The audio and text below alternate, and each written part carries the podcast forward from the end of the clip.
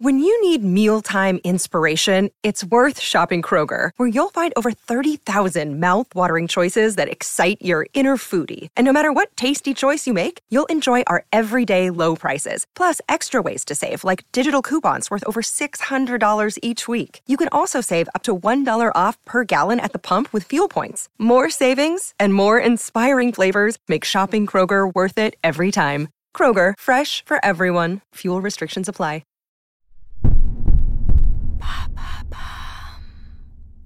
Qu'est-ce qu'une bonne hygiène?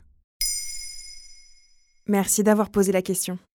Pendant les confinements, vous avez peut-être expérimenté la vie en pyjama et sans douche quotidienne. En avril 2021, un sondage IFOP révèle que les Français et Françaises ne se lavent plus le corps et le visage tous les jours. 67% des Français pratiquaient quotidiennement une toilette complète en période de confinement, contre 76% avant l'éclatement de la crise. Est-ce qu'il faut y voir un manque d'hygiène? En réalité, se laver n'évite pas les infections. Or, l'hygiène n'est ni le nettoyage, ni son résultat, qui est la propreté.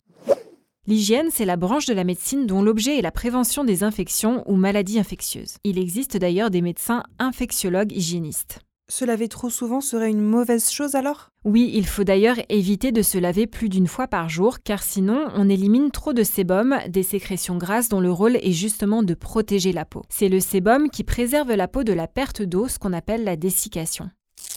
Le risque, c'est de décaper la peau, c'est-à-dire de décaper notre microbiote cutané qui est une barrière naturelle contre les agents pathogènes. En réalité, se laver est plus une mesure de confort qu'autre chose. Notre corps s'auto-nettoie tout seul en permanence. Par exemple, les cellules mortes de la peau tombent d'elles-mêmes et la sueur a pour fonction de refroidir le corps lorsqu'elle s'évapore. Est-ce qu'il y a des zones qui requièrent un nettoyage particulier? Oui, par exemple la bouche. Il faut bien penser à nettoyer les trois faces des dents, ne pas se limiter à la face antérieure. En revanche, se laver la langue n'est pas utile, tout comme les bains de bouche antibactériens qui décapent la flore buccale. Ils ne nettoient pas, mais permettent seulement d'avoir une haleine agréable.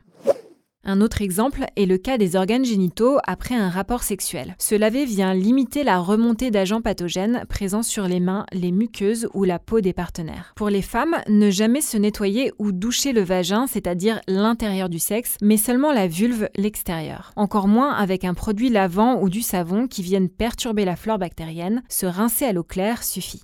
J'imagine qu'une autre exception concerne les mains?